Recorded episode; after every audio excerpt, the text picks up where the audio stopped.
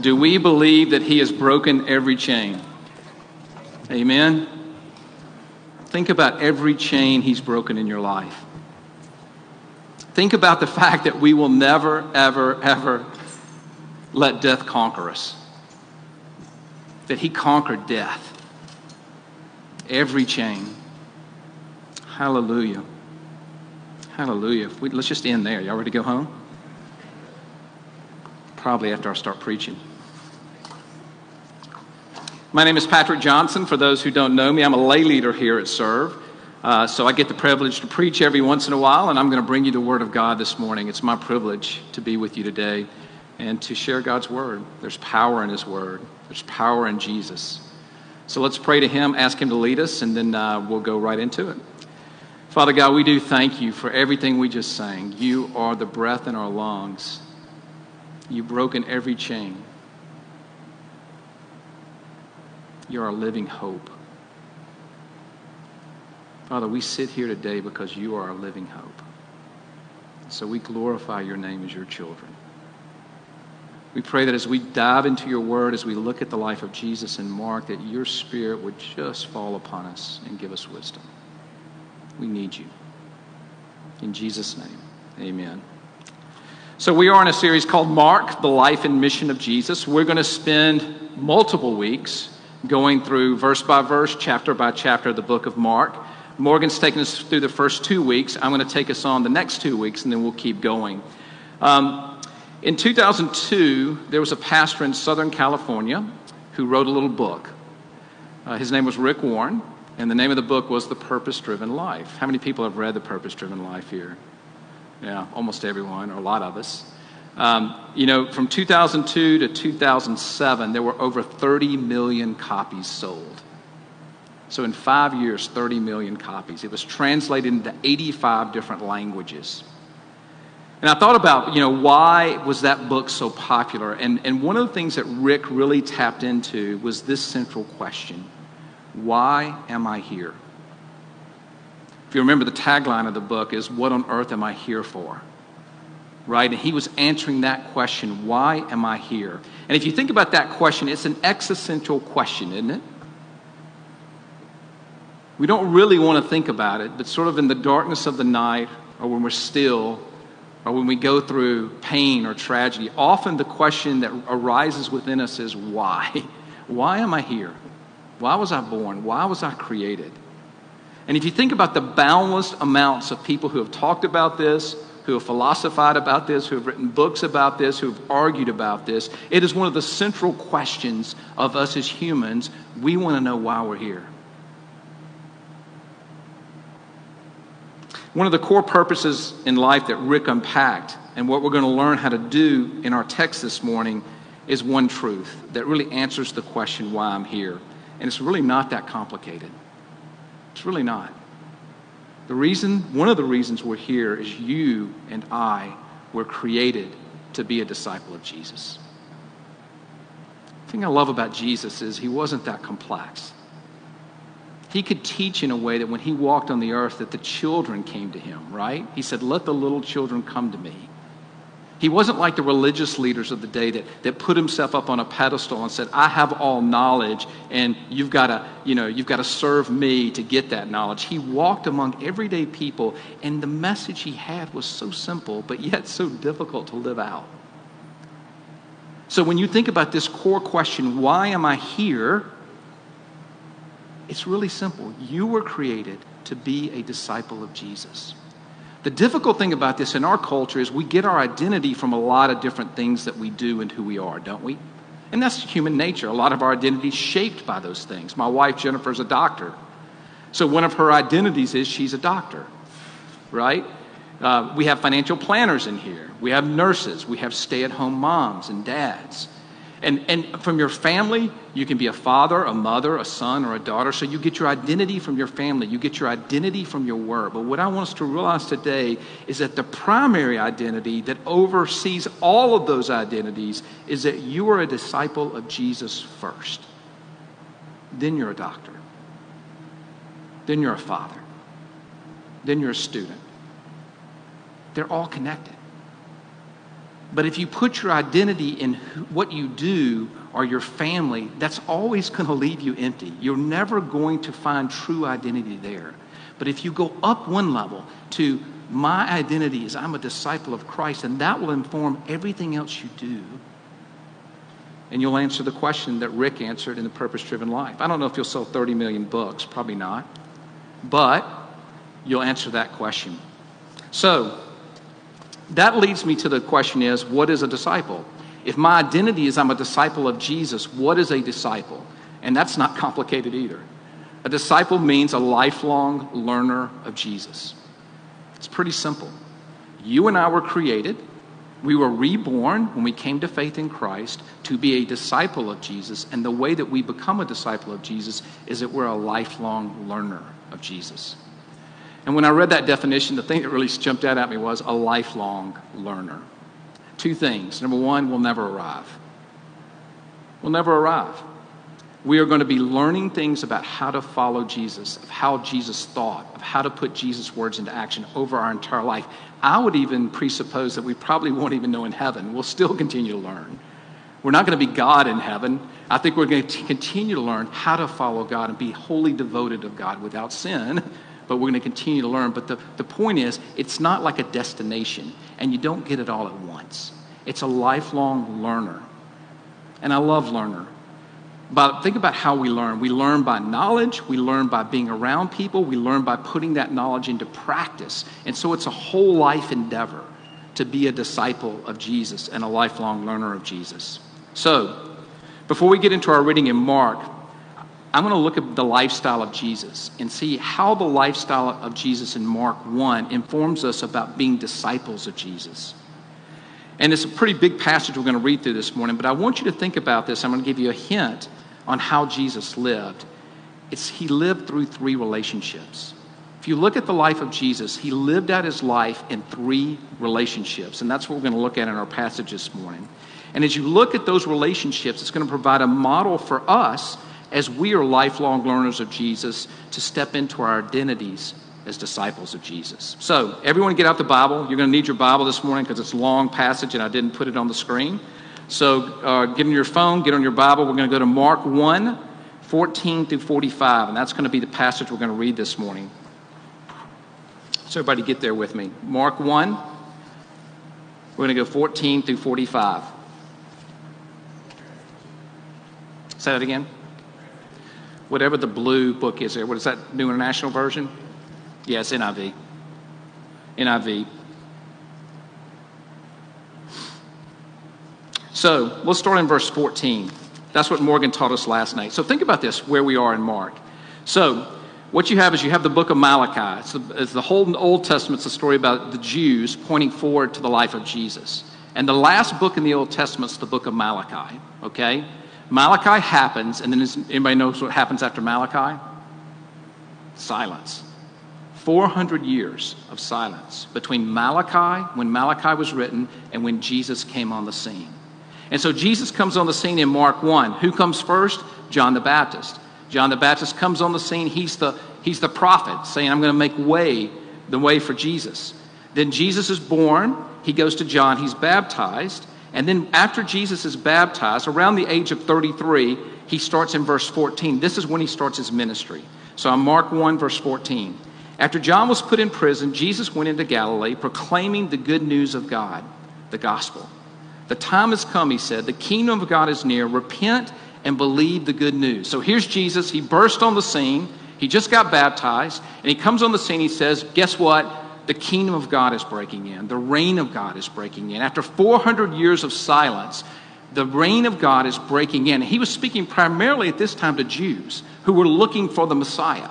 And here's Jesus. He says, Guess what? The kingdom is here. The reign of God is breaking in. So do two things. Number one, I want you to repent I want you to change your mind, change the way you think, change the way you act, and I want you to believe the good news that I am the Messiah, that the Lamb of God has come to take away the sins of the world. That's what John the Baptist said when he saw Jesus. Behold, the Lamb of God that takes away the sins of the world.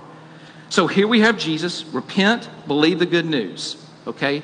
So then he starts to jump into the actual ministry. Okay, he's going to start to do the ministry. So I want you to think about these three relationships as we go through here. So listen to the relationships of Jesus. I'm going to start in verse 16. As Jesus walked beside the Sea of Galilee, he saw Simon and his brother Andrew casting a net into the lake, for they were fishermen. Come, follow me, Jesus said, and I will make you fishers of men. At once they left their nets and they followed him. When he had gone a little further, he saw James, the son of Zebedee, and his brother John in a boat, preparing their nets. Without delay, he called them, and they left their father Zebedee in the boat with the hired men, and they followed him. Verse 21 They went to Capernaum, and when the Sabbath came, Jesus went into the synagogue and began to teach. The people were amazed at his teaching because he taught them as one who had authority, not as the teachers of the law. Just then, a man in their synagogue who was possessed by an evil spirit cried out, What do you want with us, Jesus of Nazareth? Have you come to destroy us? I know who you are, the Holy One of God. Be quiet, said Jesus sternly. Come out of him. The evil spirit shook the man violently and came out of him with a shriek. The people were all so amazed that they asked each other, What is this? A new teaching and with authority. He even gives orders to evil spirits and they obey him. News about him spread quickly over the whole region of Galilee. As soon as they left the synagogue, they went in with James and John to the home of Simon and Andrew. Simon's mother in law was in bed with a fever, and they told Jesus about her. So he went into her, took her hand, and helped her up. The fever left her, and she began to wait on them. That evening after sunset, the people brought to Jesus all the sick and demon possessed. The whole town gathered at the door, and Jesus healed many who had various diseases. He also drove out many demons, but he would not let the demons speak because they knew who he was. Very early in the morning, while it was still dark, Jesus got up, he left the house, and he went off to a solitary place where he prayed. Simon and his companions went out to look for him, and when they found him, they exclaimed, Everyone is looking for you. Jesus replied, Let us go somewhere else, to the nearby villages, so I can preach there also. That is why I have come. So he traveled throughout Galilee, preaching in their synagogues and driving out demons. I'm on verse 40 now. A man with leprosy came to him and begged him on his knees, If you are willing, you can make me clean. Filled with compassion, Jesus reached out his hand and touched the man. I am willing, he said, be clean. Immediately the leprosy left him, and he was cured. Jesus sent him away at once with a strong warning See that you don't tell this to anyone, but go show yourself to the priests and offer the sacrifices that Moses commanded for your cleansing as a testimony to them. Instead, he went out and began to talk freely, spreading the news. As a result, Jesus could no longer enter a town openly, but stayed outside in lonely places. Yet the people still came to hear him from everywhere, or came to him from everywhere.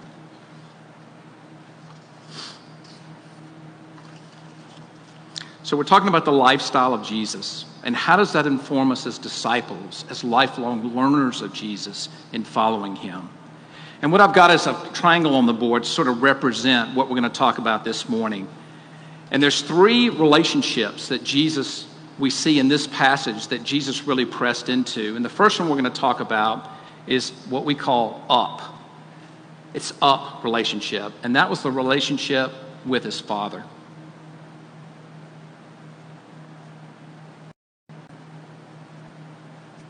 So, the first relationship is the relationship with his father. So, Jesus kicked off his ministry with a bang, right? He was busy. As soon as he came out of the gate, he started calling disciples. People came to him to be healed. He started preaching. People said, What authority this person has. He went and he dined with his disciples, so he was hanging out with his disciples, he was eating with them. And yet, what we see in Mark 1 35 through 37 is a really core uh, aspect of Jesus' ministry. So let's look at that, verse 35. Very early in the morning, when it was, while it was still dark, Jesus got up, he left the house, and he went off to a solitary place where he prayed. Simon and his companions went out to look for him, and when they found him, they exclaimed, Everyone is looking for you. So, this up, and the first thing that Jesus worried about was his relationship with his Father. He went off to a solitary place in the midst of the busyness, in the midst of all the healings and the success that he was having. He, he got up early in the morning, he went off and he spent time with his father. That's the up relationship. And what we see is this quote by Mike Breen, I love it. He said, Prayer was as fundamental to Jesus as breathing. He inhaled his father's presence so he could exhale his Father's will. So Jesus knew that he couldn't do it on his own. And so he spent long times of prayer with God so that he could, he could do this up relationship, so he could commune with God. And out of that communion with God, then go out and do the ministry that God had called him to do, to proclaim the good news. And so I thought about it. Where do we see Jesus in Scripture praying? And I Googled it. Google's so great. And I said, Jesus praying in Scripture. And I made a little list for you, real quick of all the times that we see Jesus praying in Scripture, and this is just the time that Scripture talks about. Number one, we see him like regular times of withdrawals from the crowd. So when ministry was heating up, when things were getting busy, he'd get up in the morning, he'd go off and he'd pray. Before choosing the 12 disciples, in Luke it tells us that before he chose the 12, because he had a lot of people following him, he actually went and prayed for a whole night. He went away to a mountain and he prayed for the whole night. And then, after getting instructions from his father, the up, he went out and he chose the 12 men who would be his disciples. We see him before raising Lazarus from the dead. While healing people, he often prayed. Before walking on water, he prayed. Before teaching his disciples how to pray, he prayed. At the transfiguration, when he went and he was transfigured, he prayed. It's interesting that he prayed three times in the garden, right? Lord, take this cup away from me. He was relating with his father, knowing what he was about to go face. He prayed. And then, even when he was on the cross, suffering death, he prayed, My God, my God, why have you forsaken me? Father, forgive them, for they know not what they do. Even when he was hanging on a cross, he was praying. So, another quote by Mike Breen Jesus was in constant contact with his Father, whom he spoke of in a very personal, intimate, and familiar way. So here's the application for us as disciples. If we are intentional learners of Jesus, then what I thought about when I think about our application to us is the word craving. Do you long for God? If you think about Jesus, he was with God before the world was ever created. He was in perfect communion with the, with the Father, the Son, and the Holy Spirit, right? It was the triune God. Jesus lived in relationship with his Father and with his Spirit in perfect relationship before he was ever created or before the world was ever created. So he knew what perfect communion with God was all about. And then when he took on a body like a man, there must have been some change like he, he must have lost his omnipresence and his, in that, a, a sense of that communion because he was living in a, in a body. But yet he still longed for that communion. He still practiced that communion by getting up, by all the ways that we saw praying. And so the question to us is do we long for God? Do we have that same craving for communion with God that we see in Jesus, that longing? And I know that's unusual. I talk to a lot of people who don't feel that. Who, and they go to church, and they're good people. But they don't have that longing for God. And so I thought about how, how can we think about longing? So I started thinking about, like, okay, let's take it out of longing for God. Think about the ways you long in life right now. I thought about three ways. Number one, the death of a loved one. When someone you love dies, have you ever just said to yourself, you know, if I could just spend one more day with that person, and be with them. Think about the emotion that comes up in your heart, right? You long to be with them. You know, less dramatic. On my birthday every year, Jennifer and I go to an Italian restaurant down at Brookside because we get a $20 coupon for off and we're cheap. And uh, we only eat at that restaurant maybe once or twice a year, but it's great Italian food. And so, you know, we know the date we're going to go. And so, we start to long for it. Like we start talking about it. Like we're going to get that chicken Oscar because it's so long for it because you it, it's not you're not so familiar with it. You, you know, you still are like unfamiliar with it. So when you take that first bite, it's so good. And what do you feel? You feel this longing for that. I often thought about after a long day of work like you work and you work and you work, done sort of the end of the day as you're going home from work, don't you sort of have that longing just to veg out? You know, I want to go home and I want to sit down and watch Netflix. I want to lay in my bed and watch Netflix. You know that space between a long day of work and when you get to your house, there's that longing that comes up in you. Sometimes when I travel and I do work and I've spent like 12 or 14 hours during the day, I'm thinking toward the end of the day, man, I can't wait to get back to my hotel room and just crash. It's that longing. So, what if we long for God in these kinds of ways, but deeper? What would it look like to be disciples and learners of Jesus that we long for God in these kind of ways, but deeper? That's the kind of longing I'm talking about. So, God gives us instructions on how to create this longing, and they're called means of grace. And we know them. I know, I know we all know this. It's about prayer and Bible reading when we worship and we fellowship and we do prayer walks. The question I have is those can be so like, okay, I check off the box. That's not what I'm talking about here. They're means of grace. They're not the end. The end is not to get up and read your Bible. The Bible is a means to what? Grace. To experience God in a deeper way singing, music. The, the, the end is not just emotion, the end is emotion and a means to get to God so that you can experience God in a new way. So let me ask you this question When have you felt most connected to God?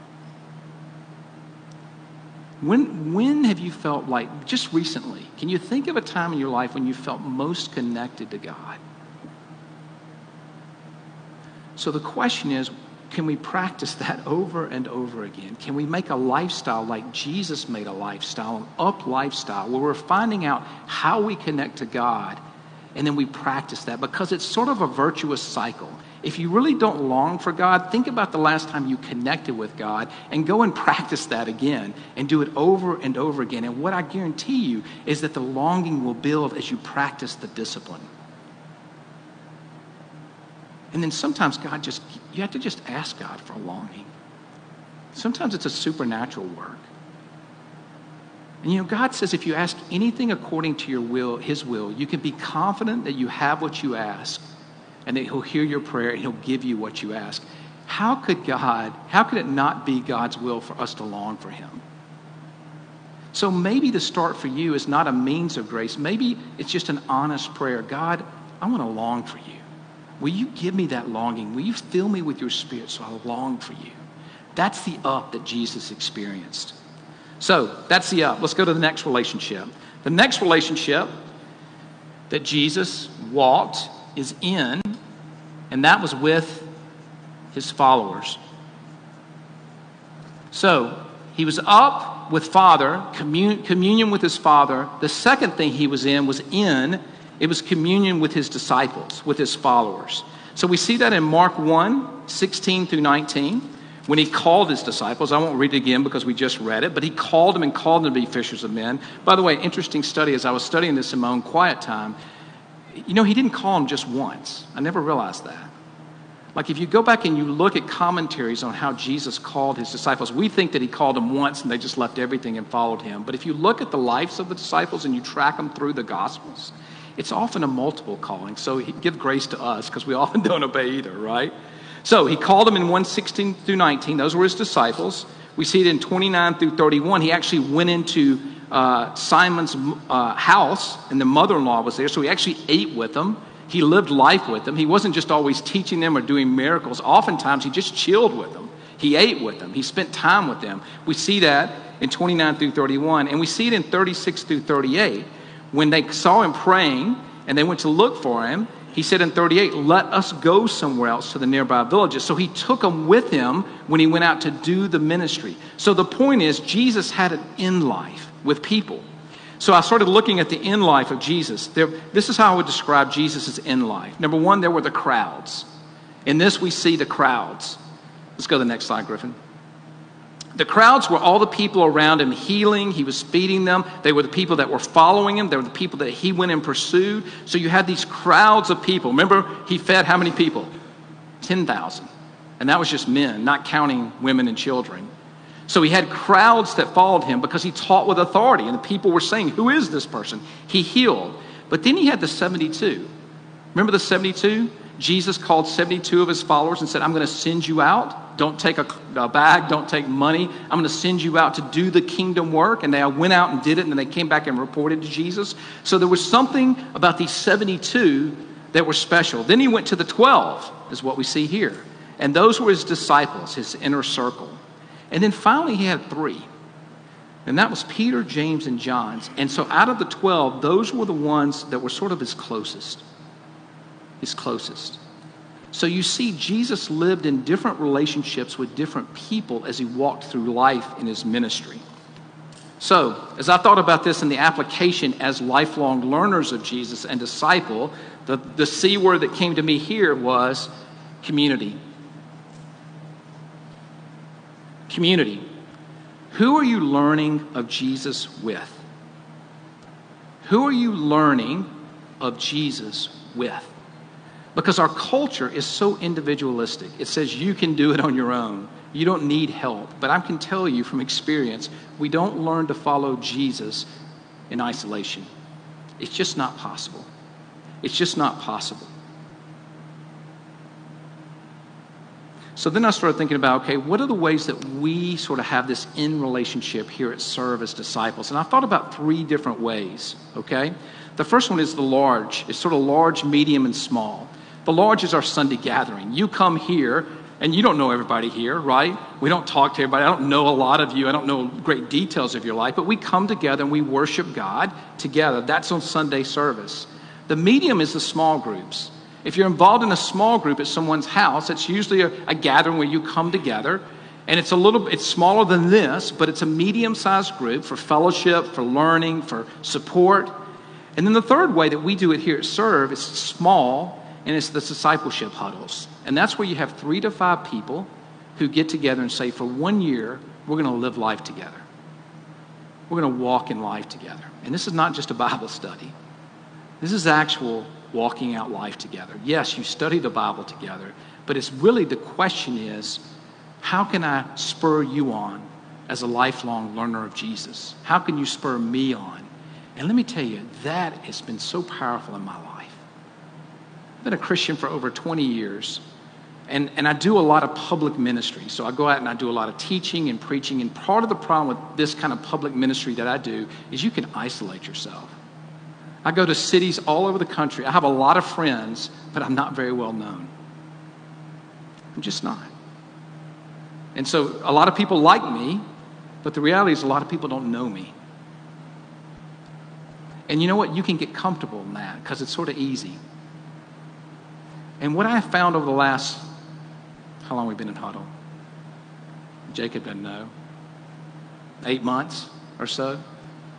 Is that you're known. And it's scary to be known, but when you're known, it's when you grow. It's like, can you imagine Peter, James, and John, like the inner circle of Jesus being known by Jesus? And that's what we long for. We don't want it, we fight against it, don't we? We want to be isolated. We don't want to be known. But I'm telling you, these huddles that we're doing, if I could encourage you to do one thing that would, would, would just grow you, when you're ready, step into a huddle when there's an opportunity. It is unbelievable. I love it. So, we talked about up, he was with his father. That was the craving, the longing that we want. We talked about in, he was with his followers. That's the community that we talked about. And the final thing is out. It's out. Jesus lived in relationship with a hurting world.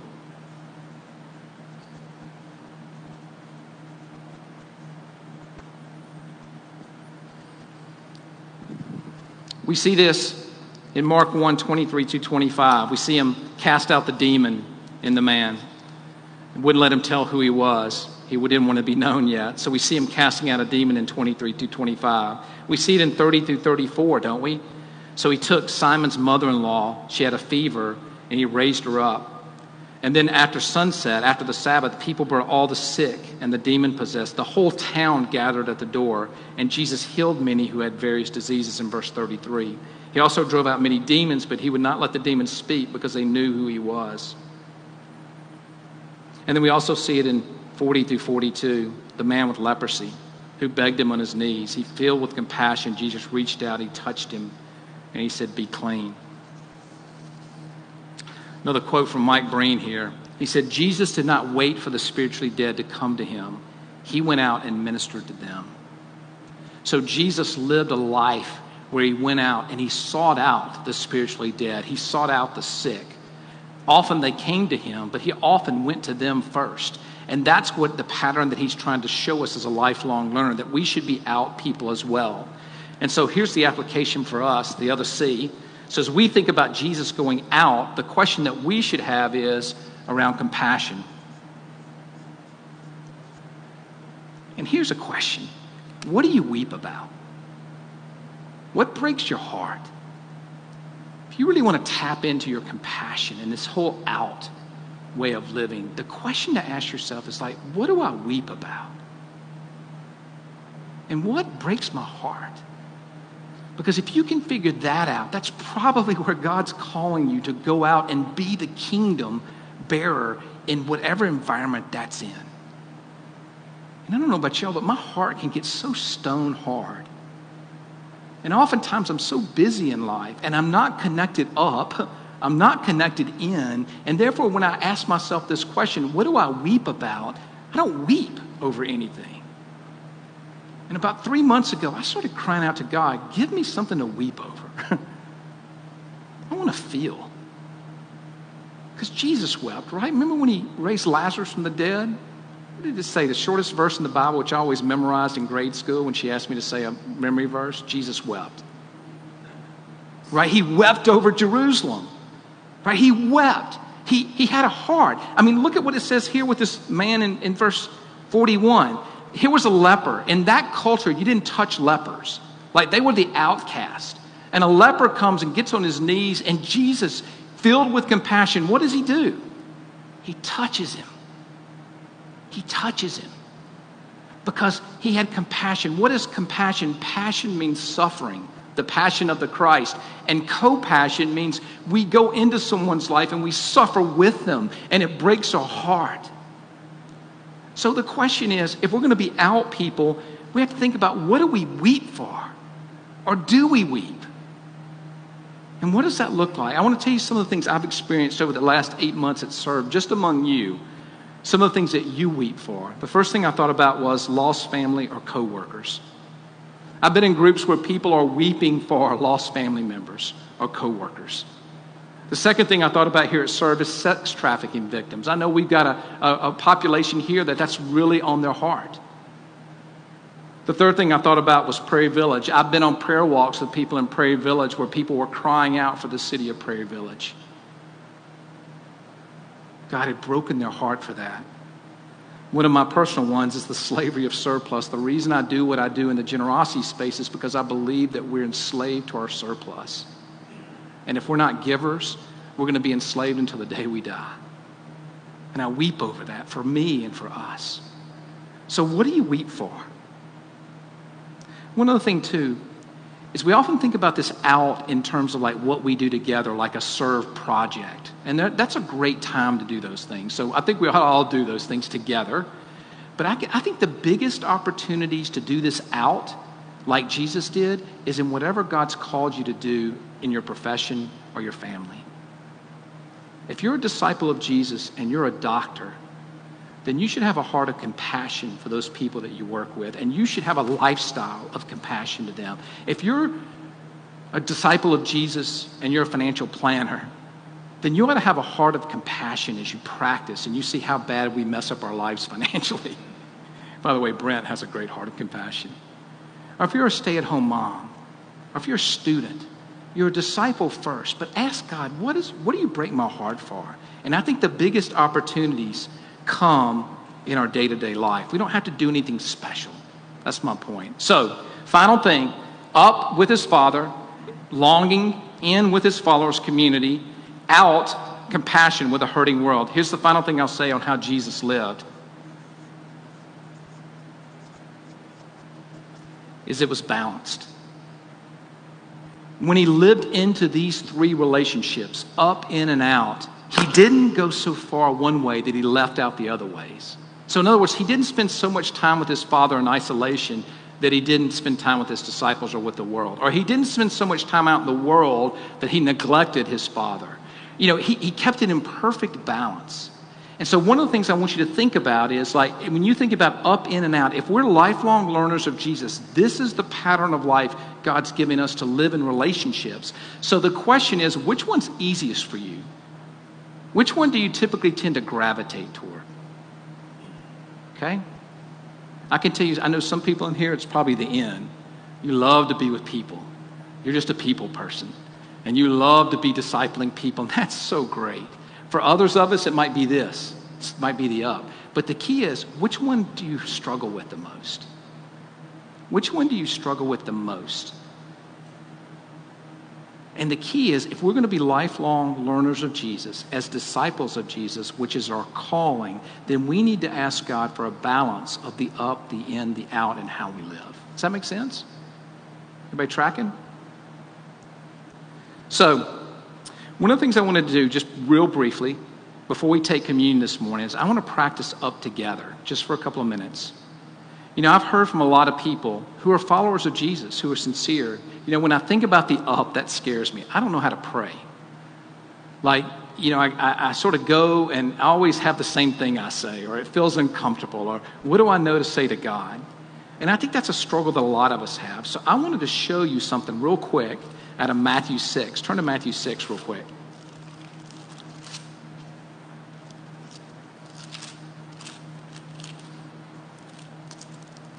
So we're talking about up, and we're going to practice prayer together for a second. So we're in Matthew 6, verse 5. And when you pray, this is Jesus talking to his disciples. So the first thing he says, does he say if you pray? No, he doesn't, does he? He says, and when you pray. So we're going to pray. If we're disciples of Jesus, we're going to pray. Do not be like the hypocrites, for they love to pray standing in the synagogues and on the street corners to be seen by men. So guess what? The pressure's off. You don't have to get up here and say a prayer. Right? That's not what Jesus is calling us to. He says, but when you pray, go into your room, close the door, and pray to your Father who is unseen. So let me tell you how I pray. I love to go into my closet and pray. I mean, I know God hears us wherever we pray, and He's always with us, but there's something special about having a place to pray. And I found for me in our new house that we moved into that it's the closet because my dogs don't get in the way, nobody walks in on me. And I just love praying. Another thing I love to do when I pray, so I have a place, my closet, I love to start out on my face because nobody sees me. I'm in my closet, so I'm just with God. And there's such a humbling it's just humbling to sit before God on your face and say, God, I want to meet with you. So I always start with the posture of just being, try to be on my face. Not perfectly, not every time, but that's what I try to do. Look at verse 7. And when you pray, do not keep on babbling like pagans, for they think they will be heard because of their many words. All right, what does this teach us? You don't have to worry about how many words you say. There is no time limit on prayer. Like if I pray for 10 minutes, God's going to hear it. Jesus said, Don't be like the, the hypocrites. Don't be like the pagans. They just say so many words. You don't have to feel the pressure to pray a lot of words. That's not what Jesus is asking. And I love this verse in verse 8. Do not be like them, for your Father knows what you need before you ask Him. So when you go in to pray, know that you have a Father who knows what you need before He's asked Him. And then He gives us the model, and we all know the Lord's Prayer. So this is what I want us to do. I want us to close our eyes.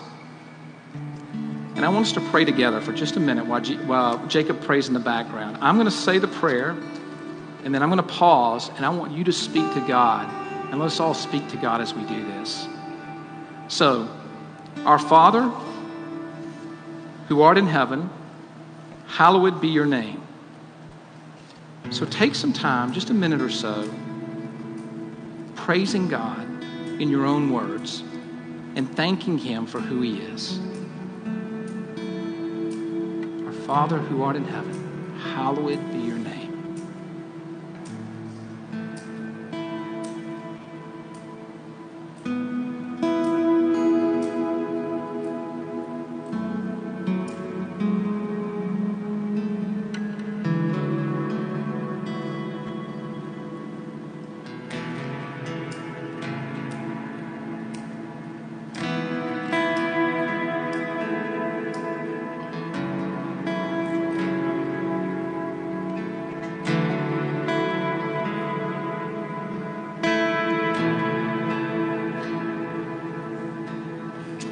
Kingdom come, your will be done on earth as it is in heaven.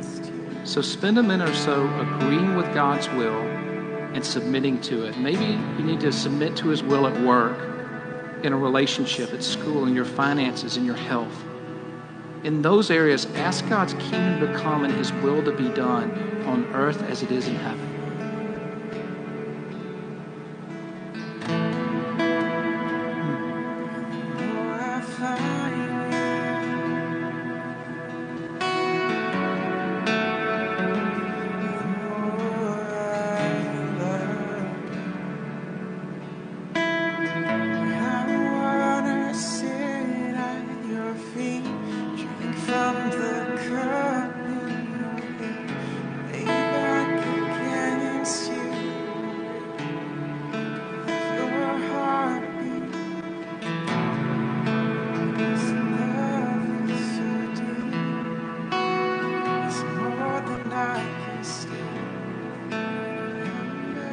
Next is give us this day, Father, our daily bread. Spend a minute asking God for what you need or what others might need. He is our provider. He wants to hear us asking, What do you need? What do others need? Let's pray, Father, give us this day our daily bread.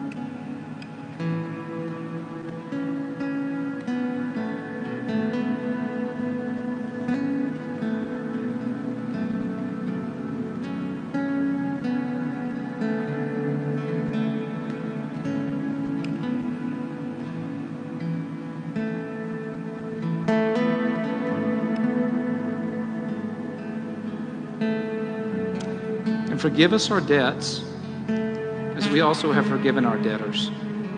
So spend a moment, talk to God, and confess your sins. Ask the Holy Spirit to show you your sin and thank God for His mercy in covering it now. So spend some time in confession before our Father.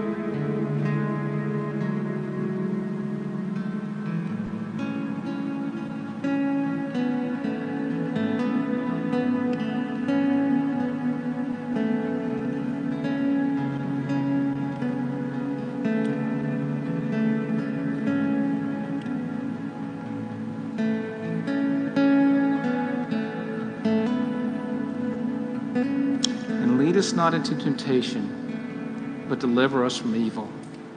Spend a moment asking God for renewal as we face temptations of the world, the flesh, and the devil. And lead us not into temptation, Father, but deliver us from evil.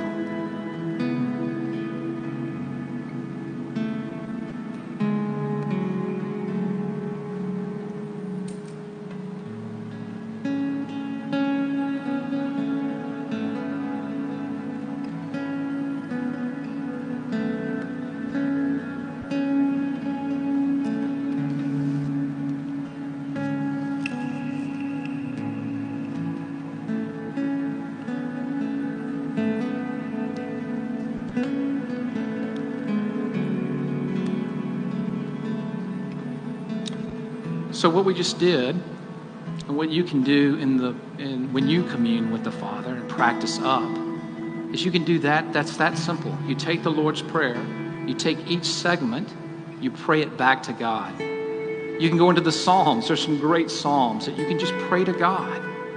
And guess what? I've got a surprise. This is probably the first time this has ever happened in a worship service. I have homework for you. I know y'all love it, don't you? So pass it out pass that back. So, this is what I want to challenge you to do. You know, we go to church on Sunday, we hear we hear the teaching, but when we walk out the door, it's so easy to get back in our life and just go back to the way we're living. And so, what I want to challenge you to do this week is I've got two exercises I want to challenge you to do to practice up together. Number one, I want to just set aside solitary time to pray Jesus' prayer that we just did in Matthew 6. And what I did was I took each part of the prayer and I broke it down into what the theme of it is. So, Our Father who in heaven, hallowed be your name. That's adoration and thanksgiving. And the goal is to praise God and thank Him for who He is. So, I want to challenge you this week to spend some time with God and follow the pattern that Jesus gave us in your prayer life. It's not difficult. But just got to set aside the time and go before the Father and pray the words of Jesus and then apply it. And then the second thing I want to challenge you is next week we're going to preach on Mark 2 1 through 17. So I want to challenge you to read and meditate on Mark 2 1 through 17. No other verse in the Bible if you don't want to. Focus on these. I want you to read through it multiple times on multiple days. I want you to spend time journaling or writing down what stands out to you. I want you to write down how you might apply what God is saying to you. And I want to share, I want you to share it with someone else and do it. Those verses. So I'd love for you to come back next week just diving into these passages that we're going to do. Those are two ways that you can practice up this week. So, our purpose of life is we are disciples of Jesus. A disciple is a lifelong learner of Jesus. Jesus' lifestyle showed us the way that we practice this is up, in, and out in the context of relationships. So, his challenge to us Lord Jesus, fill us with your Holy Spirit as we go out of here. Let us be disciples who are following you in all things. Lord Jesus, we can't do it without you, so we ask for your spirit. We need your spirit to live this kind of life that you are calling us to do. Thank you that when we fail, and we all do, that you're there for us, compassionate. We praise you for who you are. We thank you that you set the model for us, Jesus, and we want to follow you. We want to bring all glory to you. That's the whole end of this game. It's about your glory. So glorify yourself, Jesus. In your name we pray. Amen.